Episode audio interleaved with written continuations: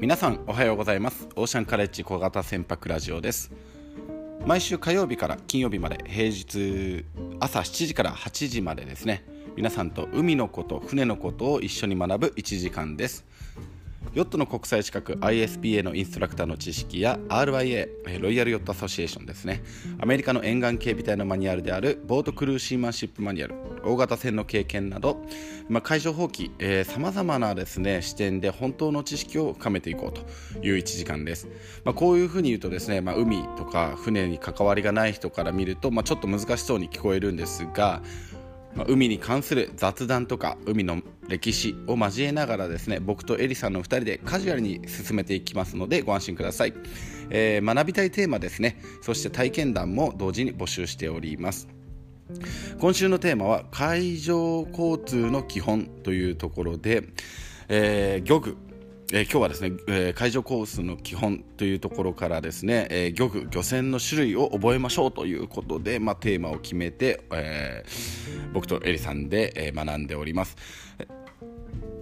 ライブを聞いてくださっている皆さんは、えー、同時にですね、えー右下の、えー、コメントのところの欄を押していただければ、えー、基本的に読ませていただいたりとか、えー、タイミングはねこちらでちょっと調整するかもしれませんが基本的に読まないでくださいというふうに書いてあるもの以外は読んでいくスタイルで、え皆さんと知識をと経験をですね、えシェアリングしながら、え海のこと、え船のことを学んでいこうというふうな、えスタイルでやっていきます。さあ、えー、今日もですね、えー、僕と一緒に学んでくれているエリさんが来てくれております。おはようございます。おはようございます。いつもおよろしくお願いします。いつもあの忙しい朝の時間を使ってくださってありがとうございます。いや昨日もすごい勉強になりました。あ本当ですか？よかったです。今日ははあの見ただけでその漁船が何を取ってるかどんな動きをしてるか分かるっていう漁船の種類についてですね。そうですね、えー、今週はあの海上交通の基本というところを学んでいるんですが、まあ、最後にですねその、まあ、総仕上げというところではあるんですけども、間に合うかどうかちょっと、えー、心配ではあるんですけども漁具、えー、漁業漁業者ですね、えー、昨日はさまざまな海域の利用者ということで、まあ、水上オートバイであったりとかヨットであったりとか、えー、大型船であったりとか遊泳者であったりとかさまざまな人が、まあ、海域を利用していますよねっていうところまで学んできました。で海上交通の中で、えー、特殊でありしかも、えー、最も多い日本の近海で最も多い利用者というのは漁漁漁船漁具、えー、をしているまああのー漁業者の方々が多いですよねというところで、まあ、日本の,、ね、あの港町なんか旅しても漁船が多いですよねそのプレジャーボートよりもね。なので漁船を学ばないことにはその海上交通でのその安全な航行っていうことはなかなかなりえないというところで漁船をしっかりと学んでいこうと。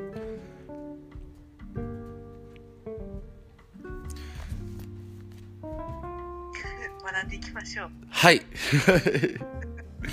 えー、それでですね、えー、昨日、まあ、先ほどエリさんが言ってくださいましたけども、あの漁船っていうのは結構特徴的で、えー、っとまあ、漁漁法ですね魚を取る方法であったりとか魚の種類であったりとかその海面、えー、海域のですね特性によって船の形や、え、積んでいる装備が随分と異なるんですよ。なのでこれを知っておくだけでその港にと、まあ、ついている、まあ、漁船を見ただけでその海域がどんな海域かとかですねこの辺りに、えー、どういった漁法が、まあ、浸透しているか、まあ、メジャーなのかというところが、えー、すぐに分かるようになります。なので、えー、非常に有効です。あの海に出てからねあああれは何してるかにしてるではなくてあの港出る前に、まあ、そこをちょっと港町を見るだけであこの辺はこういう海域なんだなっていうのが分かるようになります。ですので、その辺をちょっとね交えながら、え僕の経験も交えながらですね、えー、この進めていこうかなと思っております。さあえー、エリさん、えー、早速質問なんですが、はい。はい、いつも通り申し訳ないんですけども、まあ、操業中の漁船ですね。漁船ってどんな特徴がありますかというところなんですよ、まあ、操業中というのはです、ね、魚取ってる時なんですけど海の上で漁船に出会ったら、えー、この4つのポイントということを覚えておいてくださいねということが教科書に書いてあるんですがその4つのポイント魚を取ってる船というのはこの4つのポイントがありますよというので海で漁船に出会ったらこの4つを思い出せというのがあるんですが、えー、その4つ思いつくでしょうか？をつけることとかですか？それとも漁船の見分け方みたいな？えっ、ー、といや漁船の特徴ですね。えっ、ー、と気をつけることですね。あ気をつけること。はい。えー、つか、えー、後ろに網を引いてるかもしれない。あ正解です。そうですね。船尾から長い漁具を引いている場合が多いというのが一つですね。予想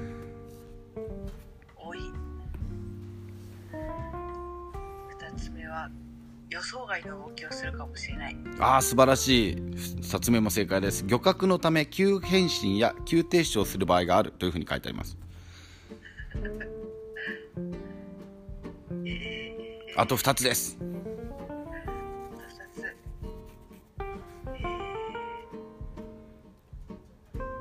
漁具を使っているということは？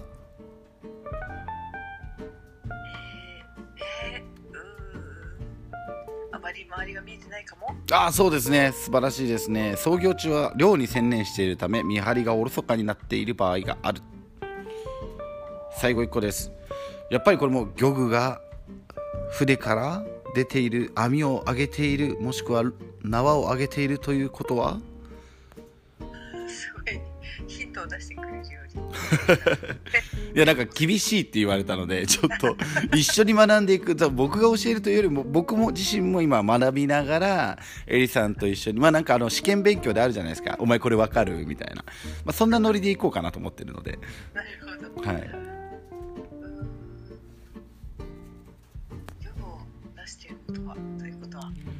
そう途中でまあまあ魚取ってますよねあもう網に魚いっぱいかかってると。そうすると操船はどうなりますかね？おろそかになる。おろそか不自由になりますよね。不自あ不自由はい、まあ、だから自由に動けないということですね、えー、4つのポイントですえー、見張りがおろそかになってます、えー、それと9、1つ目はですね、えー、そして、まあ、周りが見えてませんよ。ということ。で2つ目がですね急変身急停止がありますよ。ということです。なんでかっていうと、まあ、魚がいれば網を下ろす。っていうようなスタイルの漁法もありますので、まあ、あの漁船あの漁船に積んでるんですね、まあ、テプスサンダー、えーと、なんだっけ魚探ですよね、えー、魚群探知機。っていうのがあるんですけども、まあ、そちらで、まああのー、海上放棄とか、えー、周りに船がいるからというよりは、まあ、魚中心に、まあ、船を動かすということですよと。いうことですねで船尾から長い、えー、漁具を引いている場合が多いですので、まあ、船の後ろ側を、ま、回ってしまってもその十分距離を取らないと危ないですよということですね。さあ、えーまあ、そんな漁船なんですけどもあ、まあ、この4つの基本というのをですね、えー、しっかりと覚えておきながらですね日本には、えー、沿岸漁業、えー、遠洋漁業と、まあえー、ありますけどもどんな漁法漁具があるかということを覚えておくと、まあ、先ほども言いましたけども非常に海を行く上で有効ですよと。さまざまなヒントをくれくださっています、えー、これはですね、まあ、魚を追っているがゆえに、まあ、その船の装備であったりとかその船のですねその上を水面海面だけを、まあ、船で航行するだけではなくてその水の中ですね。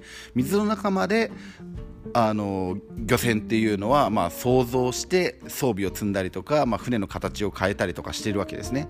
ですのでその漁船がいるということは、まあ、海面の中まで、まあ、知るある程度のことが知ることができると、えー、いうことです。どんな、えー、漁業があるかというのが、まああのー、ちょっとエリさんに聞いてみたいなと思ってこれ問題とかではなくて、えー、思いつくとどんな漁船っていうといろいろ種類あるんですけどどんな漁業があるかとかってエリさん想像ついたり分かったりします？いやーなんかうーんそのこの形ならこれを取ってるっていうのはちょっとあんまりわかんないですけどなんか電気をいっぱいつけてるやつはイカとか？ああそうですよね。そうそうそう。なんかやっ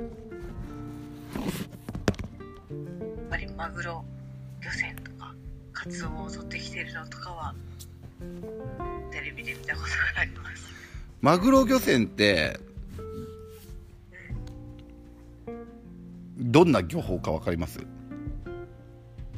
マグロ漁船はうんと長いロープみたいなのに細かい枝がついていてうん。ここに餌がついていてうんこれを流してるのかなとうん思いました、うん大体正解です。ハエ縄っていう漁法なんですけど。はい、もうロープを流してその先に、えー枝縄があってその先に餌がついていると。いうものですね。えじゃあカツオは、カツオはねうん、一本だと思います。あのこう本釣りみたいなしてこうピョーンって後ろに。うん。えー、なんて言ったらいいんだろう。船でずらっとあの船員さんが座ってはい。で釣ってで釣れたカツオが勢いよく頭の上を飛んでいってうん。で船の中に着いたらもう自然に針が取れてうん次の釣り あ正解です正解です。非常に解解像度が高い。そうなんですよね。であのだから釣りをしてるっていうかまあだから船の形も全然違いますよね。あの例えばマグロを取るってマグロとカツオって似てますけどマグロを取るってなればそのハエ縄というですねまあその長いロープを落としていく。でそれで、えーかかるのを待つということですので、えーたくさんの漁具を積んでいく。そしてですね、えーなんでしょう、えーマグロ釣ったマグロを一気にマグロを釣ると取るので、えー漁槽といってですね、まあ、マグロ船の中にマグロをストックしておく場所というものを、まあ、持っているので、まあ、船は結構大大型だったりとか、えー近海マグロでも、まあなえー何日か航海に行くような仕様になっていると。いうことになるわけですね。マグロを追うというよりはマグロに仕掛けるということになりますね。で、カツオっていうのは逆にカツオの一本釣りの、えー漁法というのはカツオを追うということになりますね。その場に行ってカツオを釣るわけですよね。ということはスピードも速いしで釣る場所ということで、えー船の周りに釣る場所を作るので、まあ、結構シンプルなデッキの形をしていたりとか。漁具をたくさん釣るっていうより積むというよりは竿がいっぱい刺さっててでその竿を使って、えー釣る。でそして魚の、えー積む漁槽というものを大きく取っておく、えーそれと餌ですね。餌を取っておく、まあ、漁槽があると。いうような形で、まあ、マグロ漁船とそのマグロハエ縄漁船と、えーカツオの一本釣り漁船というのは全然違う形をしているというのが、まあ、そ今の話からでも想像がつくということですよね。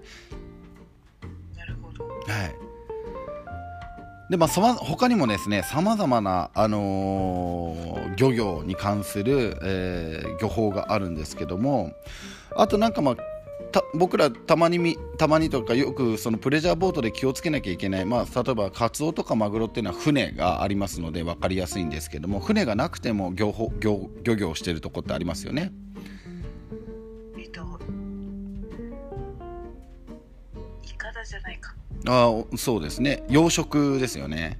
あ養殖ですそうあと定置網これなんかは、まあ、船がいなくても漁業をしているということになりますよね。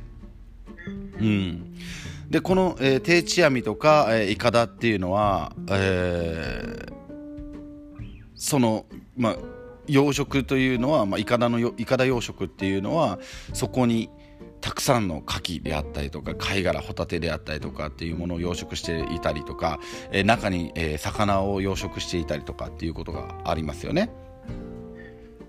だから取りに行くというよりはそこで育てていくので船の大きさっていうのは船の装備とか船の形っていうのは魚を積めばいいだけですよね。だから網を扱ったりとか定置網とかを使うとかっていうのは船の形っていうのは少し平べったくて大きくてクレーンが積んであったりとかするんですよ。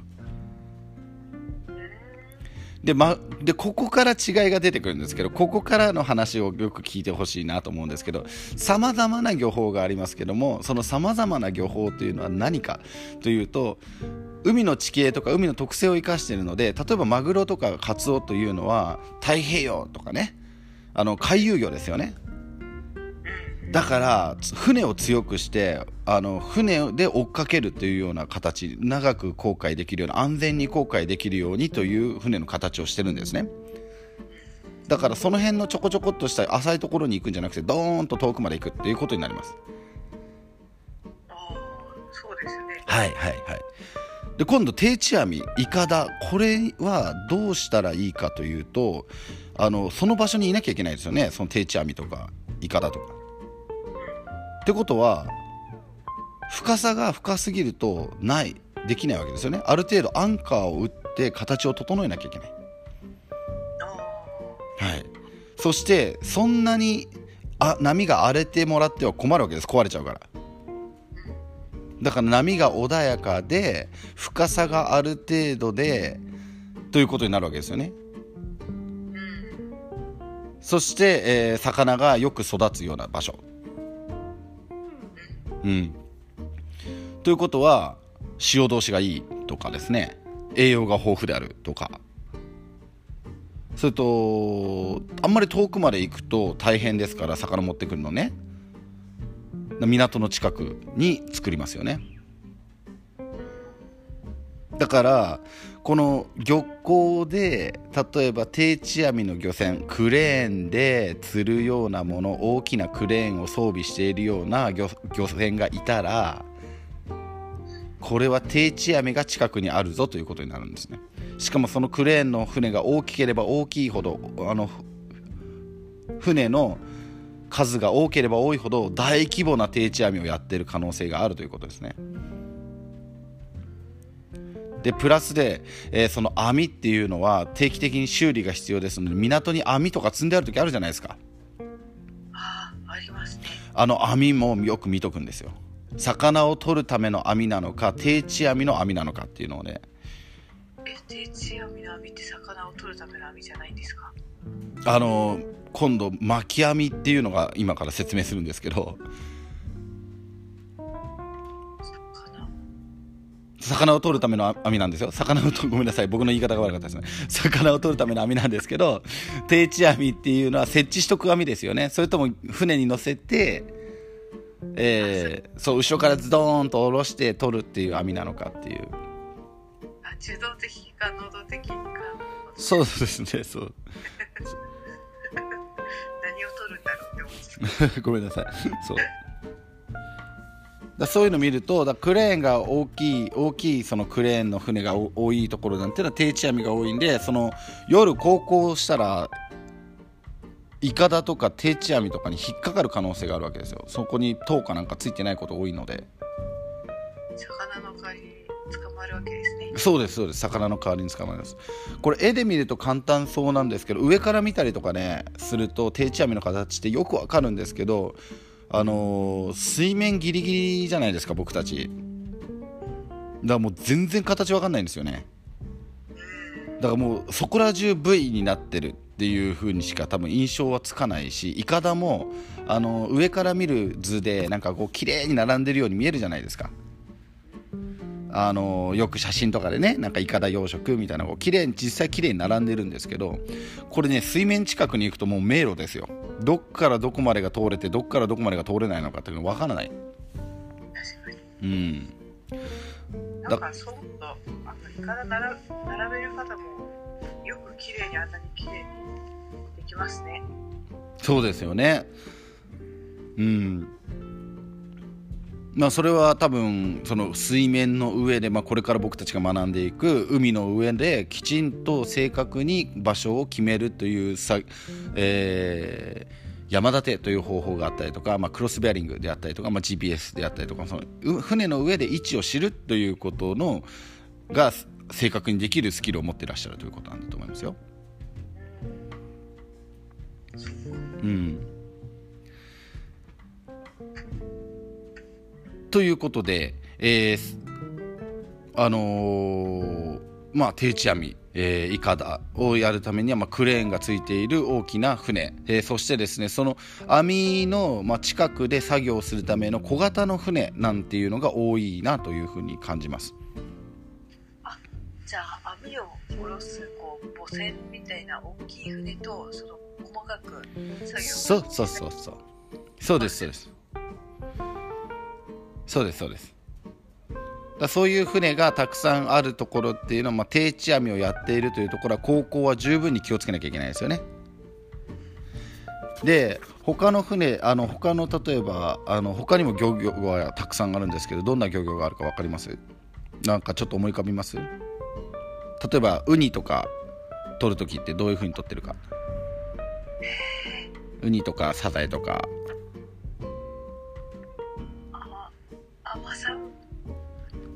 うん。海さんそう潜水漁業って言います。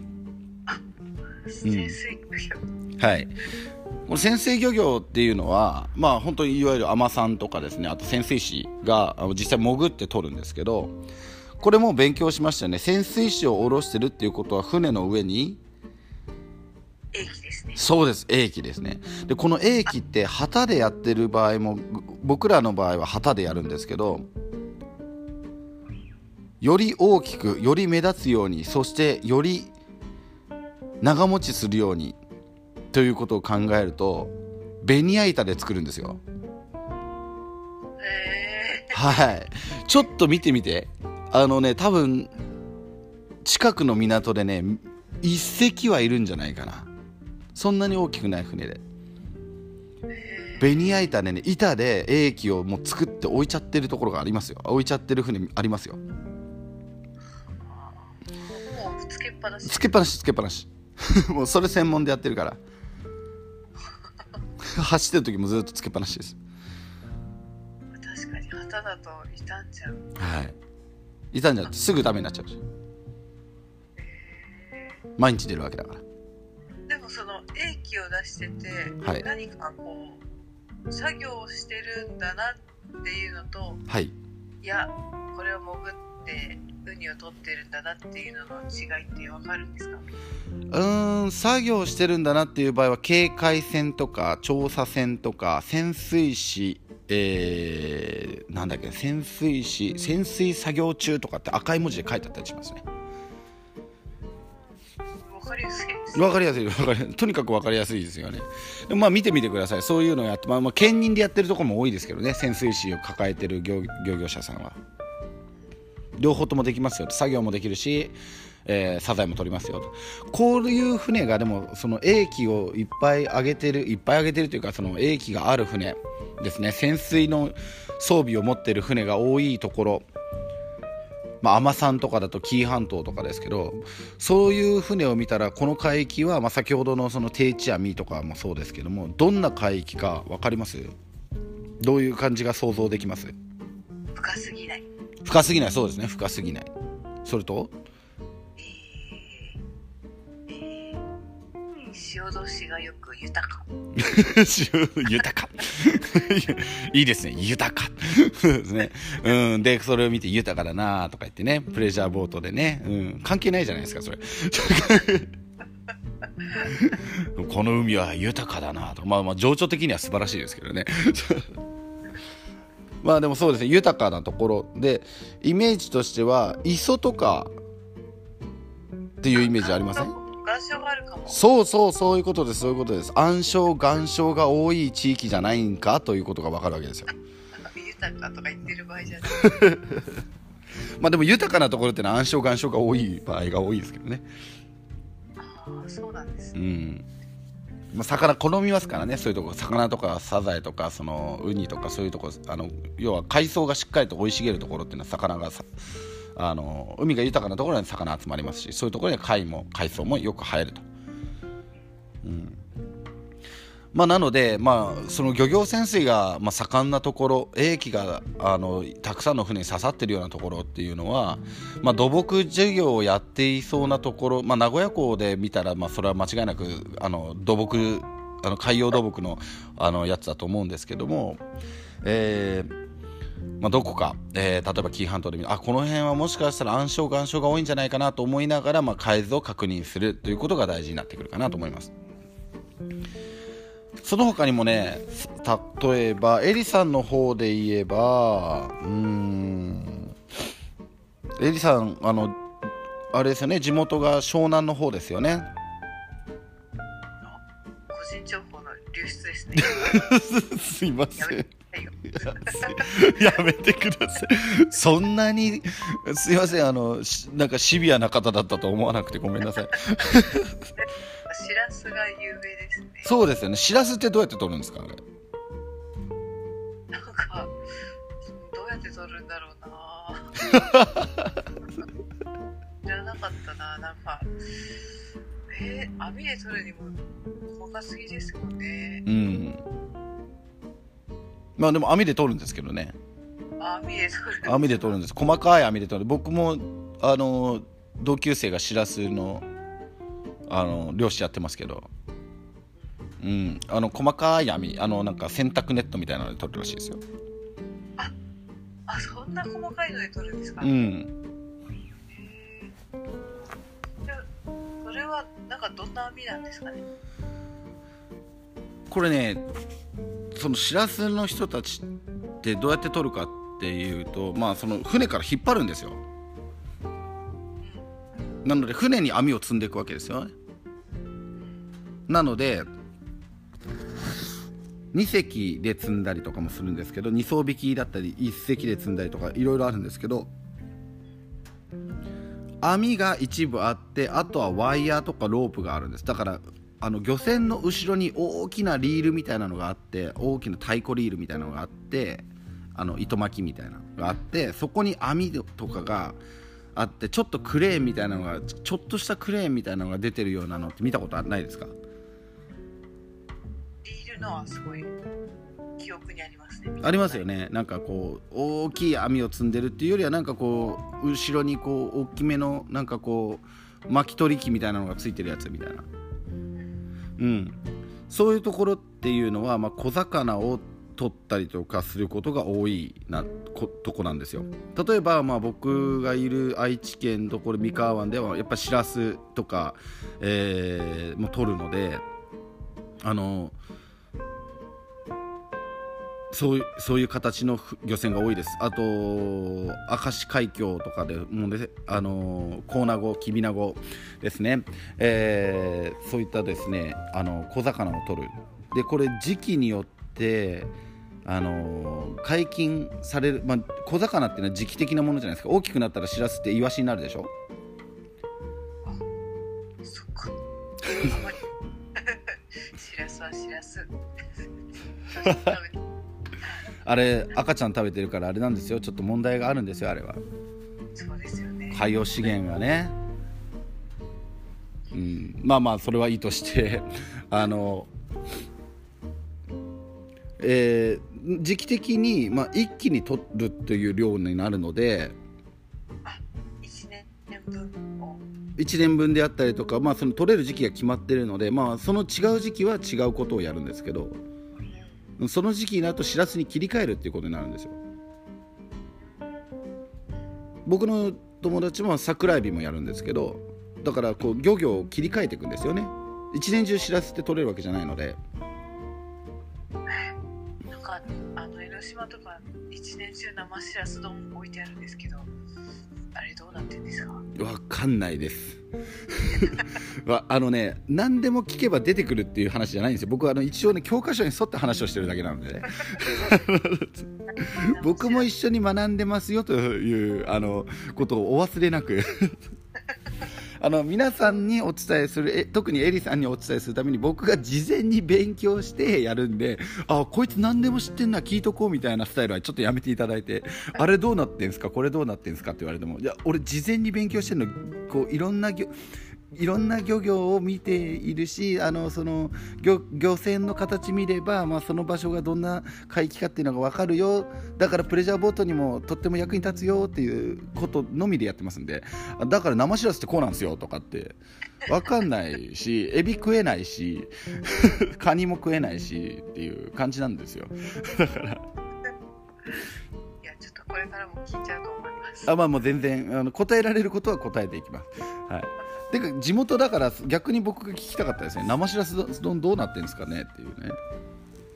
ねなんかお店の人に教えてもらったのはもう熱々のご飯の上にそのまま生しらすを乗っけてる店ははい。分かって分かってないっていうことだけです。なんか腐りやすいからしそとか挟むんだよって言われました。えー、すごい。ありがとう。カカジュアルにしていただいてありがとうございます。なるほど。そ生しらす丼は、まあ、温かいご飯には合わないと。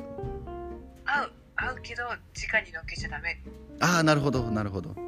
直に乗っけてるなんかおお店があったら良くないってことですかえでもなんかこしらすを間に挟むかうはい。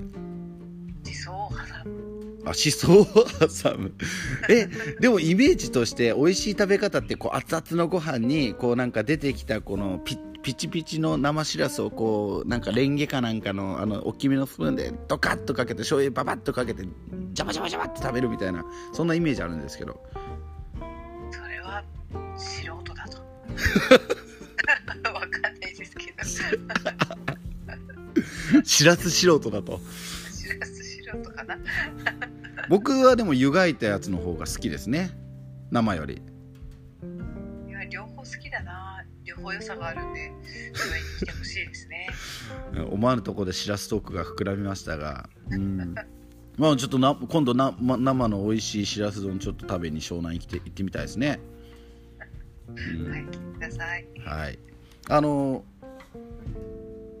知多半島もあのしらす有名ですので今度ご案内しますよ。はい。生しらすあります？生しらすって見たことないですね。なんか本当に不思議になっちゃったな。全部湯がいてありますね。で例えばこのまああの話がしらすから漁漁船に戻しますとね。はい。はい。まあどんな漁法なのかというのが大体分かったと思います、まあ、ストッキングとかその洗濯ネットみたいなぐらいの大きさの網で取るんですけど、まあ、時期時期物になるわけですよこうなるとですねどういうふうに漁船は動くかというふうえそれってストッキングの大きさで撮ってるってことですか？いやいや取ってないですよ。で要はあ目目の細かいという意味です。あ目の細かい、はいすい。いいですか？進めて。時期物ですね。そうですね。時期物なのでこれは解禁になると同時に大量の漁船が出てくるってことなんですよみんなそれを取りに行くわけですから。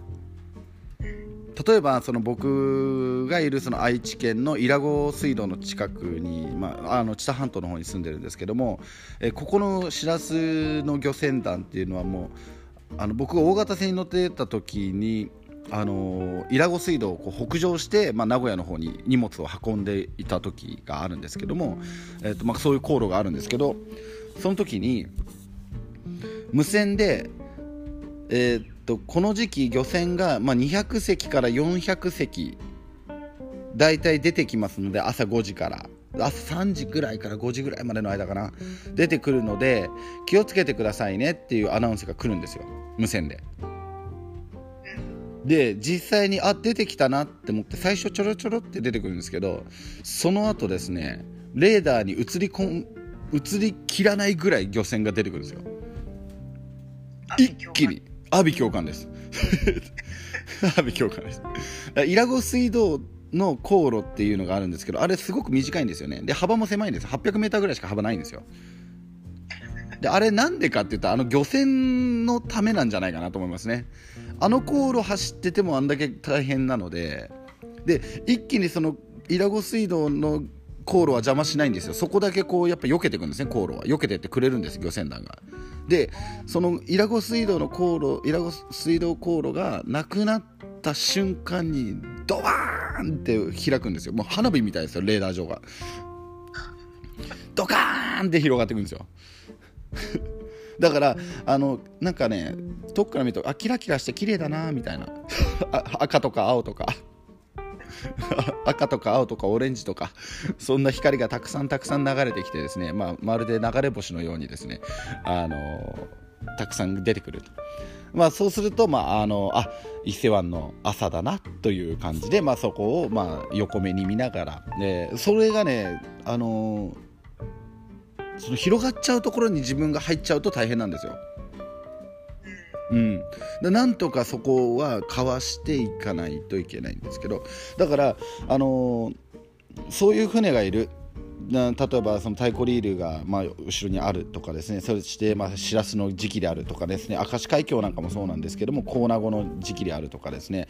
東京湾とかもそうですね、えー、時期物のも、えー、漁具を見たらですねその時期には朝は航行する時に時間を見計らわないととんでもない量の漁船団に会うということになります。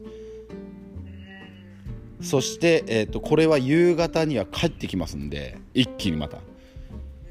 この夕方に帰ってくる時にまたこれがですねとんでもないことやるんですよ。何かっていうと網洗い出すんですよ。網を洗うんですよ帰るまでに。取った後に。海水で。海水で。だからいきなり網を流し始めたりするんですよ目の前で。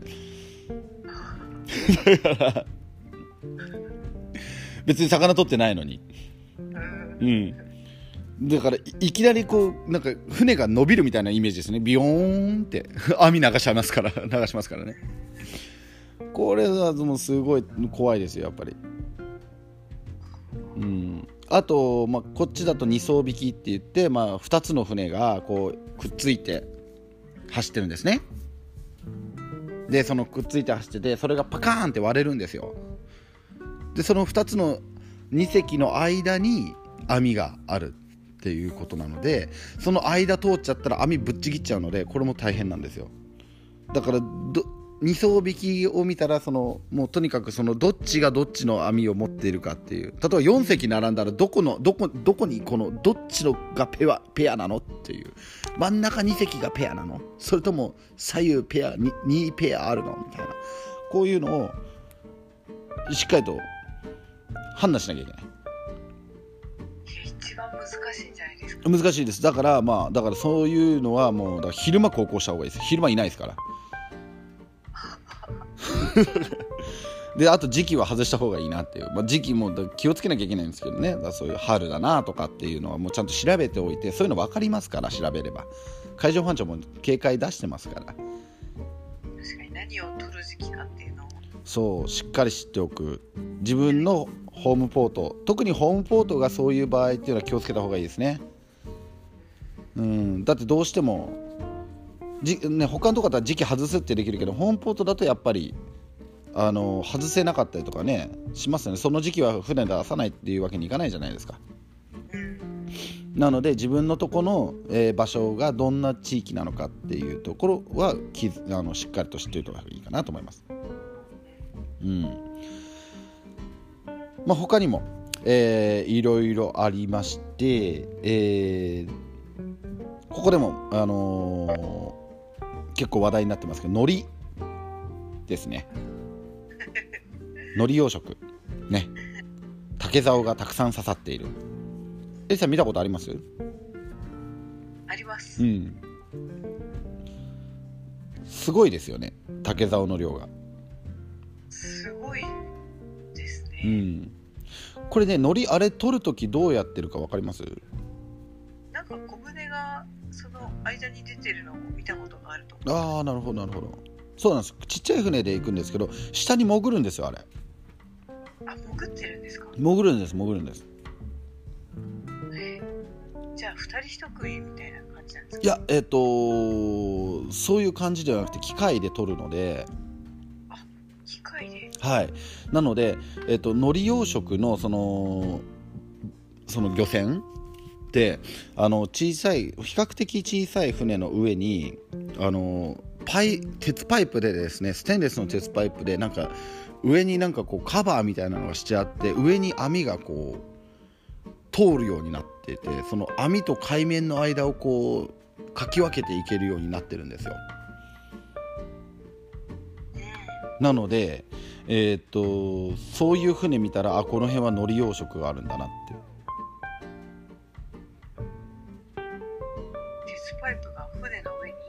そうそう。なんて言ったらいいんだろうな、まあ、普通の漁船ありますよね。はい。その上に鉄パイプであのなんて言ったらいいんだろうな。こうババギーみたいな。なんて言ったらいいんだろうな。こうその上に網が通るようにえーっと引っかからないようにするためのこの網が通れるように引っかからないようにするためのあのー、櫓みたいなのが組んである えーと詳しくはですね、えーと海苔養殖漁船というふうに調べていただければ多分出てくると思いますので、えーそちらの方を、えー、とご紹介したいと思っております。えーとですね、今ちょっとあの今やってみますね。あの海苔養殖漁船で。ありがとうございます。はい。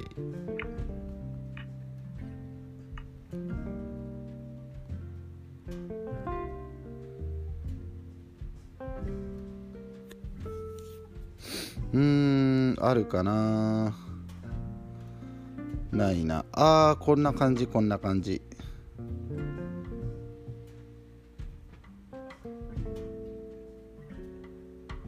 えーっと今ちょっとこのちょっと待ってくださいね。えー、これか。はいえー、っとちょっとシェアしたのでぜひ見ていただければなと思います。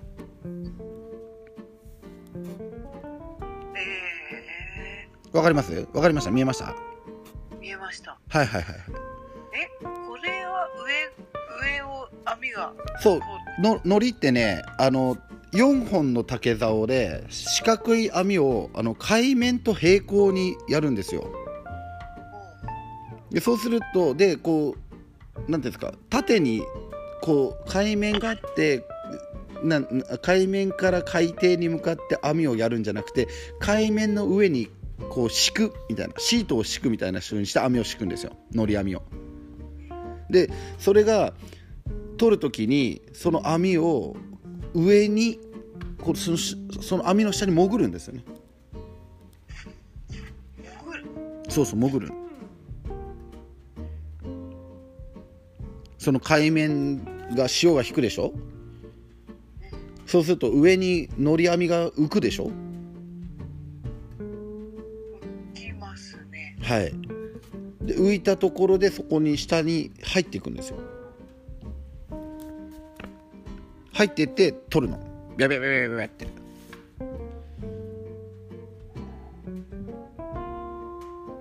大きくレジャーシートを広げたみたいなところの下に潜るみイメージです。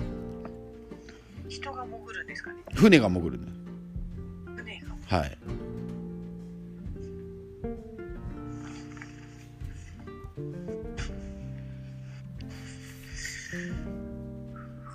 がまあ船が潜る上をシートが通過するみたいな。そうですね。でこののり網のあの写真を今。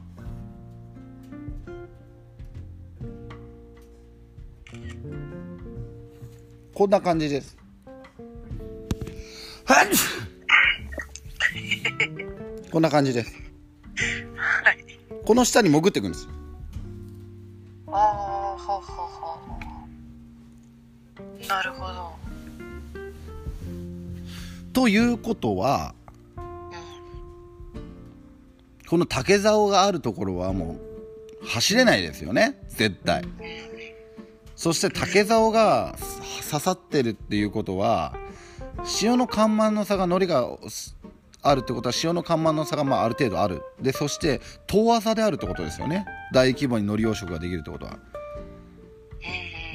で遠遠浅の条件っていうのは近くに大きい川があるってことですよ。おそして湾になってる、うん。うん、これはだからどういうことかというと浅瀬が近くにあるぞ。だ東京湾も海苔を作ってましたけども東京湾も浅瀬があります。伊勢湾も浅瀬が多いです。そっか浅瀬の目印だからそもそも。そう。深なそう浅瀬で作るんですよ。うなので気をつけてくださいと、んうん。うん、浅瀬が多いですよ。下が砂地で浅瀬があってっていうことが多いですよ。でしかも川が流れていることがお大規模な川がありますよ。ということです。だから砂を運んできている遠浅であると、まあ、そういうことが分かる。先ほどの、まあまあ、リンクにシェアしたその海苔の漁船を海苔をここがやってるって分かった瞬間にあここは浅い海域が広く広がってるってことだなっていうことになるわけですよ、うということですね。で次です。えー最近見なくなりましたけどなんか船の、まあ、最近見なくなったり見てるけど、あのまあ、ちょっと法律でダメになったりとかしましたけども、あの漁船にすっごい長いなんか釣り竿とかが2本刺さってるのって見たことないですか？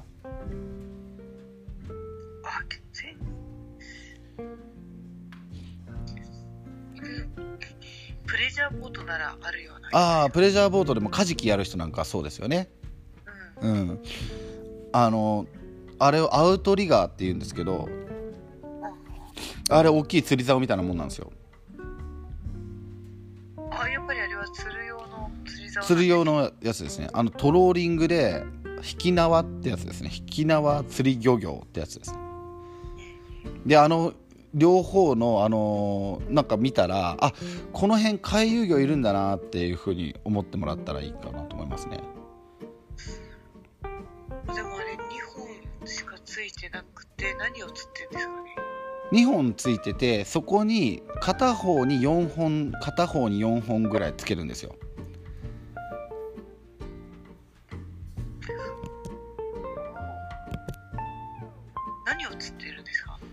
回遊魚ですね主に。あのーいろんなの釣れるんですけどカツオマグロシイラあとサワラ。引き縄で釣れるのって、まあ、ルアーなので先についてるのが。あとカジキも釣れますね。ルアーなんですよ。だから魚を食う魚フィッシュイーターはあのー結構釣れますね。大型の、あのー魚が釣れます。はい。なんか一本釣りみたいなことなんですか？まあまあ近いです近いです。あうん。だ効率がいいんですよ。あの人数が少なくていいし。うん。あの大型の船ではやってないですね。比較的少人数で小型の船でまあ何本か引っ張ってまあケンケンって言ったりとかしますかね。あの地方によっては。うんでこれはあの回遊魚がいるので、まあ、紀伊半島、まあ、あと相模湾ですね、えー非常にあの盛んですこれは。でまあいまあ一本一本が結構高い魚が釣れるわけですよ。カツオとか？まあカツオもそうですね。まあ、で結構あの次々次々釣れるので群れさえ見つければ。まあ、で少人数でいいので、まあえー、と比較的効率のいい、えーあの漁法ではあるんですけどもこれはですね 150m とか流すんですよ。長さが。100m とか。で最低でも 50m ぐらいは長さがあるんですね。結構流しますね。そうですそうです。だからあの漁漁港でこのアウトリガー要はあの大きい物干し竿みたいなその ごめんなさい大きい釣り竿？が2本刺さってる船を見つけたらあここケンケンやってんだなっつってその2本が横にバカンと出るんですよね。横横にこれあの要はあの絡まないようにするためなんですよ。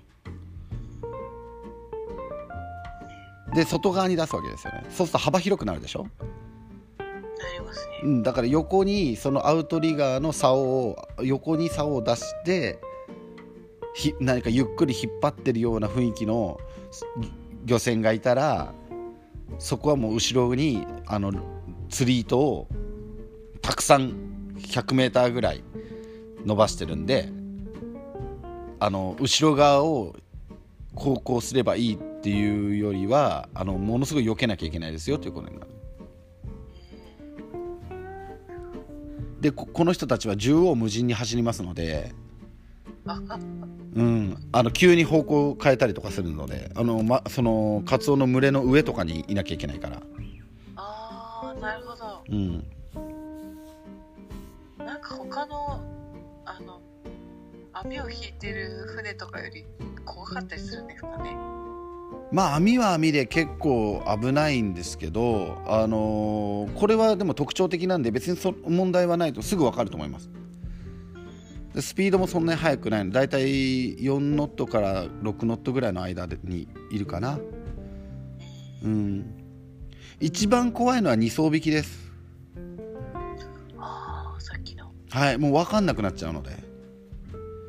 うんそれと瀬戸内海であれば刺し網っていうのがあってこの刺し網も、あのーかなり気をつけた方がいいと思います。縦に流れているんですけど、えーここの教科書には載ってないんですけど、あの瀬戸内海ってまあ潮通しがきついのですよね。で魚がたくさんいるんですよ。でだから独特の漁法があってですねその潮に対してまああの網を入れるというような漁法があるんですね。でだから釣りとかっていうよりもあの網で取るっていうことが結構多いんですね。でその網によってその形が違うんですよ、まあ、定置網みたいにずっと置いてあればなんとか分かったりとかするかもしれないんですけど刺し網っていうのは縦に流れていきます。船とへあの船から縦に網を流していくんですよ。これなんでかっていうとこう魚が通るでしょ？はい。通った時にその網と網の間に刺さるんですよ。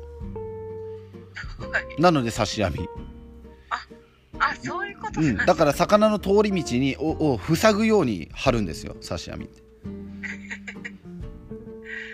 うん、じゃあちょうどいいサイズの穴の網を用意しないといけないんですね。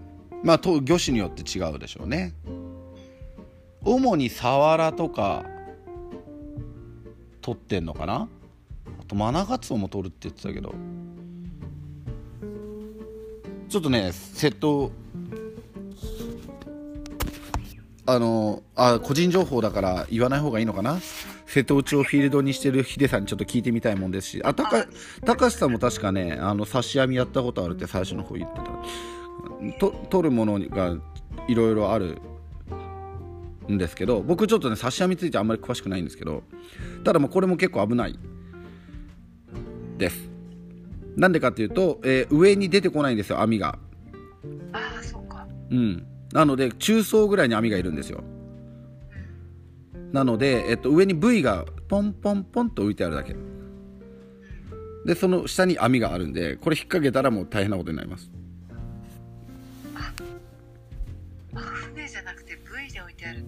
そう V で置いてあります。だから見つけにくいのと、えっと、形が分かりにくいというふうになります、えっと、端っこが赤。もう一方の端っこが青になっているんですけどあの瀬戸内海だと。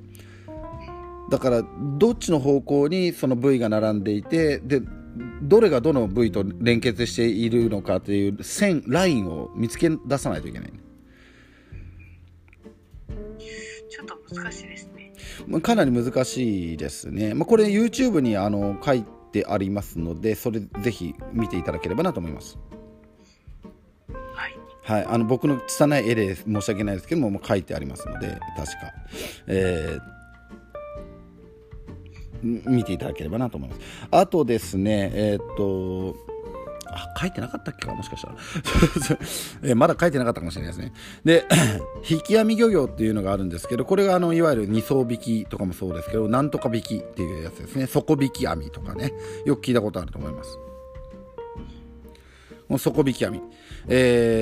さまざまな種類があります。船一隻で引いているのもあれば部位を中心にぐるっと回る巾着っていうやり方があったりとかもしますね。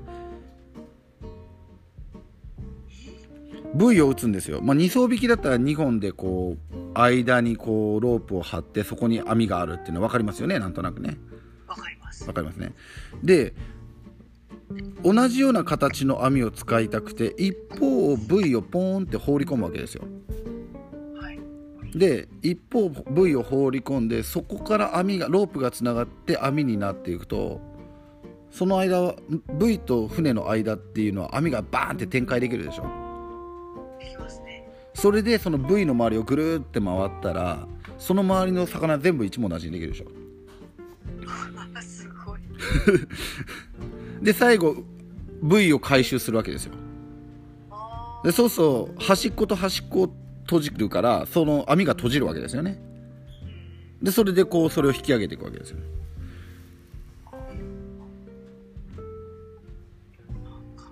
うん。一網打尽にさそうですね。これはね、まあ、日本全国どこでもやってますねこれ。うなん。一網打尽にしていきます。網は。あ東京湾でも結構やってんじゃないかな。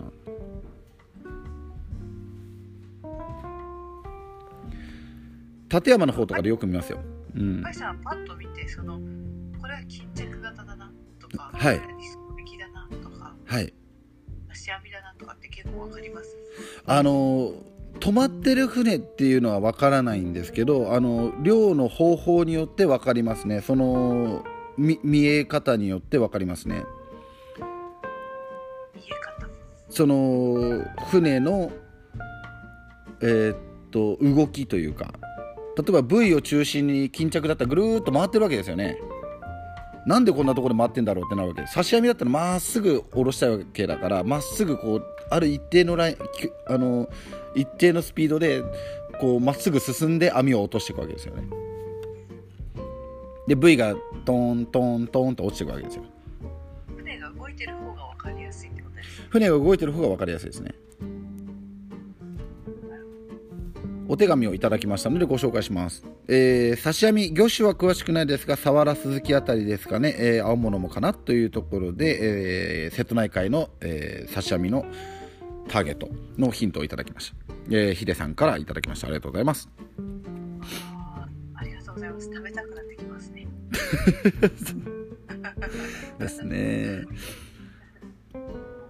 あとタコツボなんかたくさん積んでるところがあるでしょあのえっ、と葉山とか江ノ島でうありますよね。う何ん。乗りよったんですけど、大体引っ掛けるタコツボ引っ掛けてました。引っ掛けちゃいました？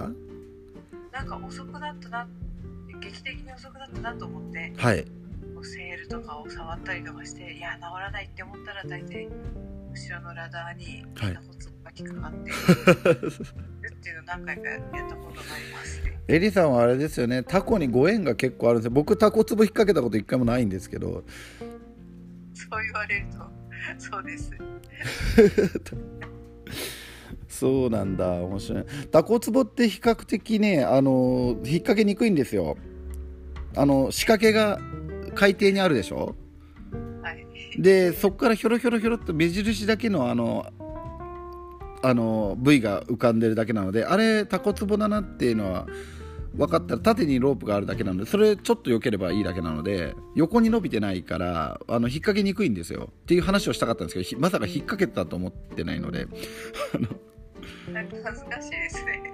いやいやいやあのまあでもまあアンカー打ってますのでねタコツボもね。だからあの遅くなったりはすると思いますしあのプロペラに巻いちゃったりとかするとまずいので、えーっとまあ、ぜひお気をつけいただければなと思ってます。でタコツボに関してはもう縦にロープがあって、え不規則に並んでるのでもうこれ玉がどうのこうのっていうよりは、まあ、タコツボっていうふうに分かった。あとね発泡スチロールに巻いただけだったりとかねプラスチックのあのペットボトル浮いてるだけだったりとかいろいろするんであのこれはまあちょっと引っ掛けて場所を移しちゃったりとかするとタコ逃げちゃうので、まあ、引っ掛けないようにということだけしか言えないんですけどね。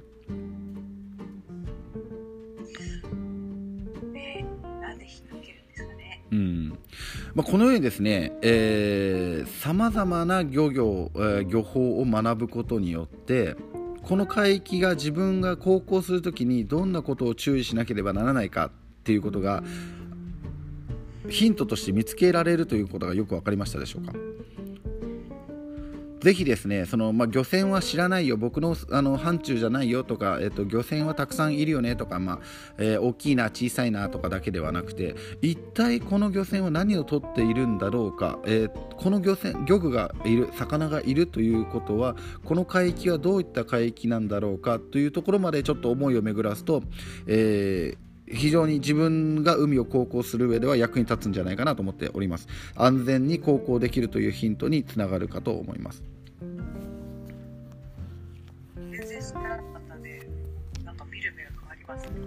あ嬉しいです。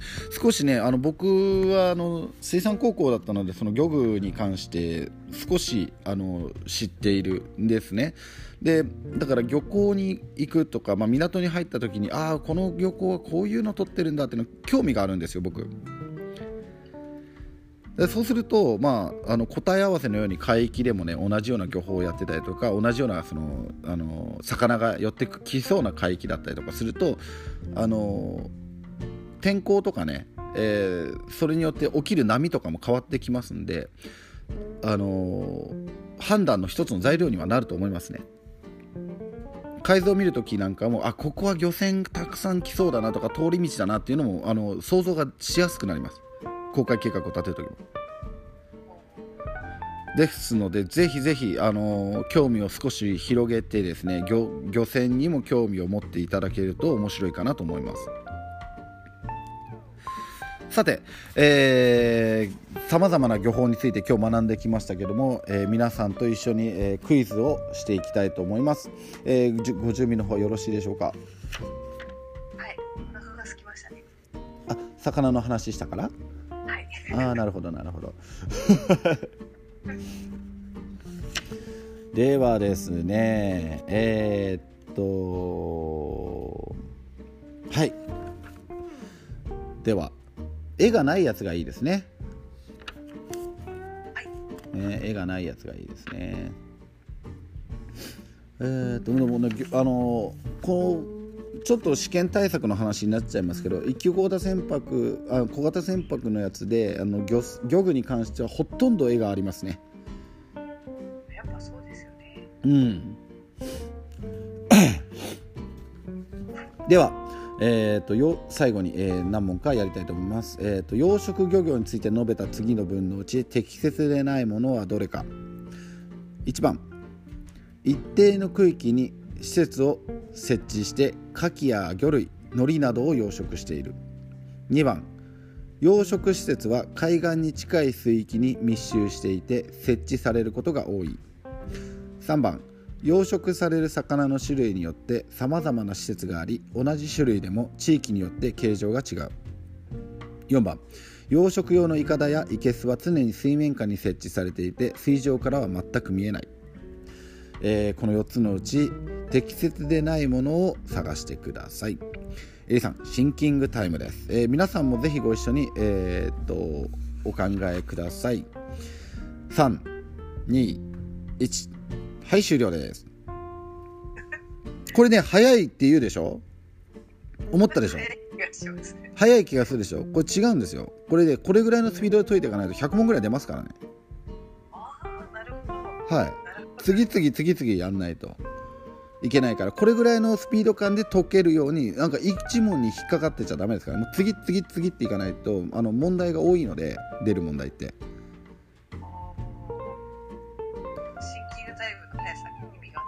そうです。でバーっと、まあ、まあ、あの中学校の時やったと思います。分かるところから全部埋めていって分かんないところを最後にもう一回考えればいいですよ。とにかく合格点を目指すんだったら分かるところからと分かんなかったら引っかかんないでもう次次次ってやらないと、まあ、あの選択問題ですので時間がもったいないんですよ。だパッパッパともう感覚で分かるようにしておかないといけない。さて、えー、エリさん答えの方をお願いいたします。4番。4番、えー、養殖用のいかだやけさ常に水面下に設置されていて水上からは全く見えない、えー、皆さんも、えー、4番を選ばれております、えー、さあ全員4番ですね今日、えー、答え4番です。はい。充実いいですね。では次の問題です、えー短期間で設置場所が移動する漁具は次のうちどれか。1海苔養殖網。2タコツボ3カキ養殖イカダ4定置網。シンキングタイムです。短期間で設置場所が移動する漁具は次のうちどれか。海苔タコ。海苔タコカキ定置網さあシンキングタイムです。321はい。エリさん、えーお答えの方をお願いいたします。えー、これえー、どっちだろ短期間で設置場所が移動する漁具ですよ。なので1番海苔養殖網2番タコツボ。3番カキ養殖イカダ4番定置網。オーディエンスいきますか？う シートですよね。あー4番かな。4番定置網。さあ答えはいかがでしょうか、えー皆さんは2番を選ばれております。いや 2, 2か4かって思いました。でもさあ答えはどうでしょうか？ちょっと見てみましょうか。3の16ですね。答えが割れました。3の16答えは2番です。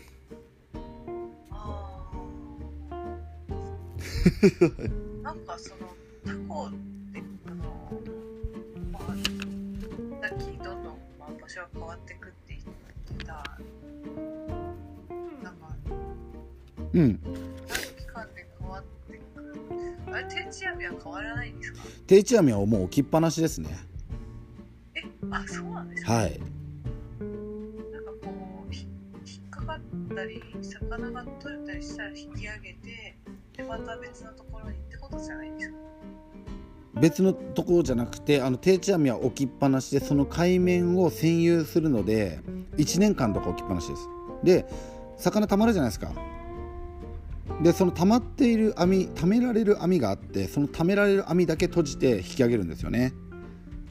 あそんな便利なことがそんな便利なことがあるんです。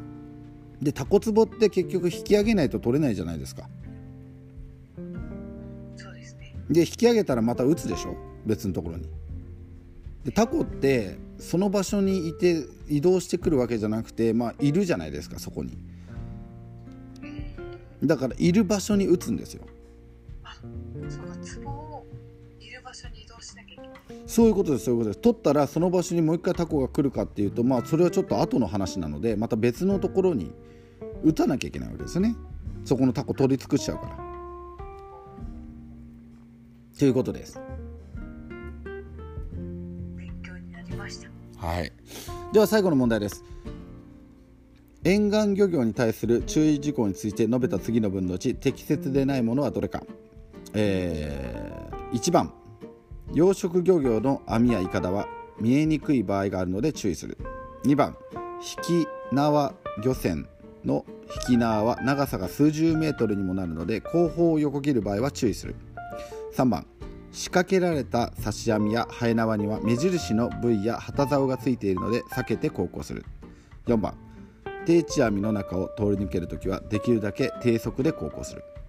適切でないものを探してください。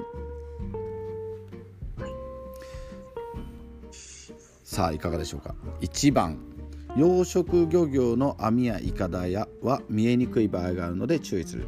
2番引き縄漁船の引き縄は長さが数十メートルにもなるので後方を横切る場合は注意する。3番仕掛けられた刺し網やハエ縄には目印の部位や旗竿がついているので避けて航行する。4番。定置網の中を通り抜けるときはできるだけ低速で航行する。さあどうでしょうか。皆さん。皆さん答えありがとうございます。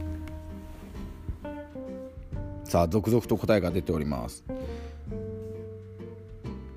さあエリさんシンキングタイムです。321はいどうぞ。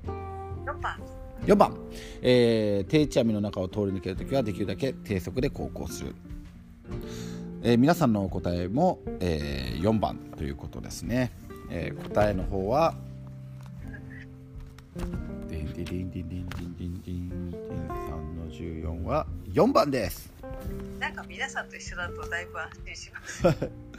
そうですね。定置網の中って通り抜けちゃダメですよねっていうのとできるだけ低速でとかじゃないってことですよね。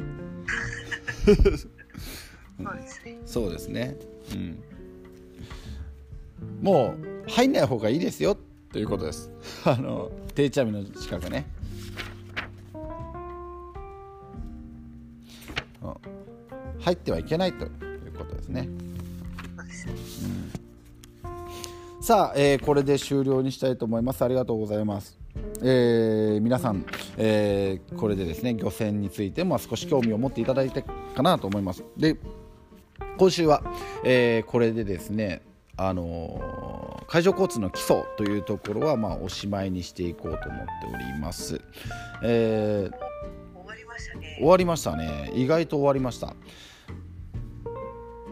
まあちょっとね、えっと募集していたテーマなんですけどもやっぱり来なくてですねちょっと僕の募集の仕方が悪いのかなと思ってるんですけどこのまままあ来週えっと火曜日まで、えー来なければあのー次のページに移っていこうかなと、えーいうふうに思っております。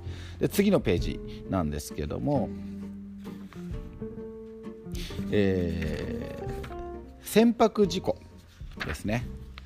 この船舶事故は、えーどのようにして起きるのかそして、えーどうすれば防げるのかというところで、えー小型船舶の船長の心得というところを、えー皆さんと共に学んでいく1時間にしていこうと思っております。ちょっと長いので、え2週にわたる可能性がありますが、えー最初の方はですね、まあ、事故の概要というものをデータから読み解いていきましょうというところで、えーファクトですね。実際に事故ってどうやって起きてるの？でどれぐらいの件数が起きててどんな船が事故を起こしてるの？というところを皆さんとデータをもとに検証する。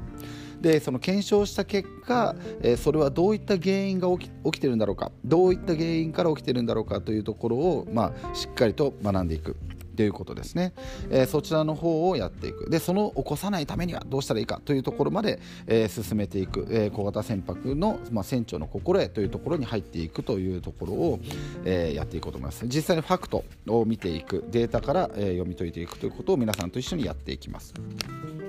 あその他ですね、えーまああのまあ、これはですね予定があの皆さんからテーマが届かなかったらあのやろうかなと思っておりますので、まあ、いつかはやりますけどね。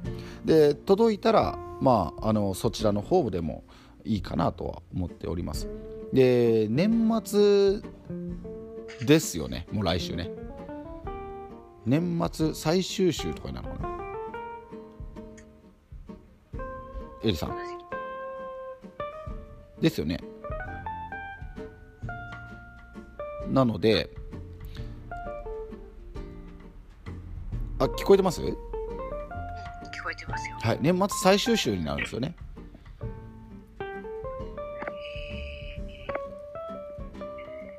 あ、そうですね。ねなんかちょっとお正月っぽいことやりたいなとは思ったりとか 年末っぽいことねなんかなんかね小型船舶紅白歌合戦みたいなのねとかやりたいんですけどね、うん、エリさんと僕で歌い合うみたいな。全く門外観のところを。ね、あの出演者が2人だけなのであの僕とエリさんが交互にう海の歌を歌い合うだけっていう分かったらやりたいんですけど。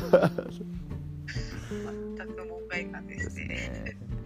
えーまあでも来週が、まあ、最終週ということなので、えーとまあ、ちょっとそんな企画もねこんなのやろうよっていうのがあったら、まあ、ぜひ、えーと送っていただければなと思っておりますし、まあ、これからも皆さんと、まあ、続けて海のこと船のことを学んでいく1時間にしていきたいと思っておりますので、えーこんなコーナーがあるあればいいなとか、えーこんなことをもっと学びたいよということがあって、まあ、アイディアなんかも募集しておりますのでぜひお送りください。えーそれではねみたいなのだったら、あの、それ、みんなのエピソードを付け合う方がいいですね。ああそうですねちょっと募集してもいいかな今年の僕の海のなんか一番のニュースみたいな。ちょっと来週募集したいですね。マイベスト小型船舶ニュース。そうですね。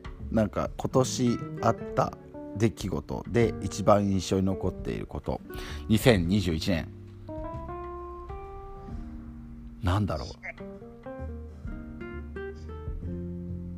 いろいろありすぎて、まあ、だ大体小型船舶免許を使ったのが数回だからな。これカッターばっかりやってるから。あ私小型船舶のやつではありますね。ありますか？あります。ああれですね。ありますねあもうありますね。ああなるほどなるほど。あれは大きいニュースですねうん。さあそんなエピソードも聞けるんでしょうか来週は、えー皆さん良い週末をお過ごしください。もうあれかクリスマスか。メリークリスマスですね。えー良いクリスマスをお過ごしください。えそうでしたっけ？明日がイブ。明日がイブ明後日がだってクリスマスでしょ？だってことは来週あったらもうクリスマスは過ぎ去ってる。どんなクリスマスを過ごしましたか？っていうふうに会うわけだか明日らはやらないってことですね。明えだって明日え今日金曜日でしょこれ。日明日が金曜日です。嘘。明日が金曜日です。明日金曜日ですか？はい。うわーうわーなんてことだ。なんてことだ。どうしようえいやもう今日金曜日だと思ってました僕。だからあ終わった終わったと思ってました。どうしよう。いやーもう何にも考えてないですね。やること。どう どうしよう。あどうしよう。でえこれだってやり始めちゃうと中途半端だしな。事故発生のファクトのやつとかえー、なんか週末かけて勉強しようとか思ってたじゃあ明日は僕とエリさんでフリートークです。クリスマス特別特別小型船舶ラジオ、えーフリートークということで。え っとテーマ募集しております。カイトエリにこんなこと話してほしいっていうのをね、えー募集しております。あとあれですね。明日今年のにを振り返るみたいなことでもいいかもしれないですねもうね。やば。ごめんなさい。今日本当金曜日だと思ってました。明日土曜日だと思ってました。今年のクリスマスは土日かなんて思ってました。いいこっちゃいいこっちゃなんて思ってましたよ。すいません。本当に。いやーダメだな。パーソナリティがパニックに。パニックですよ。だって終わったーと思ってちゃんとだ漁船結構縮めたんですよ。めちゃめちゃ漁船縮めたんです。4ページあったの今日1日で1時間でやったんですからねこれ 縮めてこれですからね。うわ縮めて明日あるよって。あだったらもうちょっと喋りたいことあったわと思ってるけどまあいいやでも全部喋れたからいいやと思ってるけど。まあ明日フリートークで OK ということでフリートークテーマはカイ君のクリスマスの思い出ということでヒデさんからいただきました。ありがとうございます。高橋さんからも、えーメッセージ届いております。ありがとうございます。わあ相当笑っていただいております。えーとありがとうございます。まあもうそうですね。クリスマスの思い出ですね、まあ、クリスマスといえばっていうんですけど僕ここあ話し始めちゃダメですよ。あそうですね。そうですねないんですよね。なんかまあちょっとあのまた明日じゃあ皆さんこの時間にお会いしましょう。でテーマはフリートーク。ということで。それでは皆さん、えー良い一日をお過ごしください。さようなら。ありがとうございました。